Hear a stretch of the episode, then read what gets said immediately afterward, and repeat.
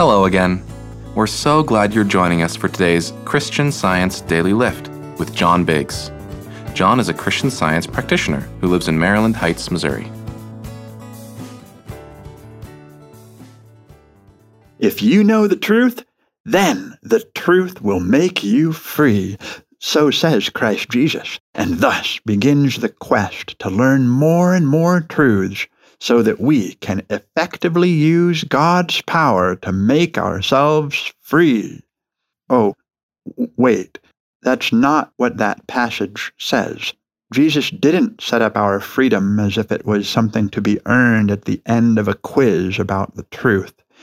Jesus actually said, If ye continue in my word, then are ye my disciples indeed, and ye shall know the truth, and the truth shall make you free.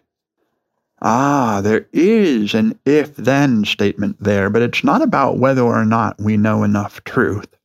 Instead of trying to come up with true statements and trying to convince ourselves into a resolution of challenges, Jesus is saying we can let the truth be naturally expressed. Struggling academically in a college art course, I approached my teacher in sincere apology for not understanding the material.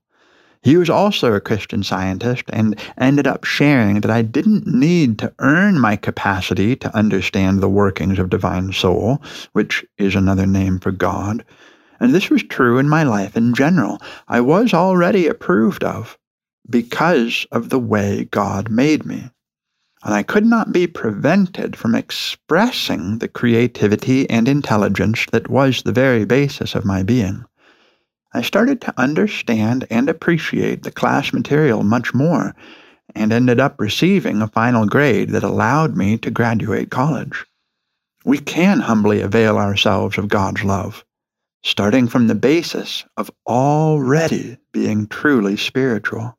This frees us from desperately trying to gather more truth and instead allows us to truly be who we are the beloved of God, capable and free.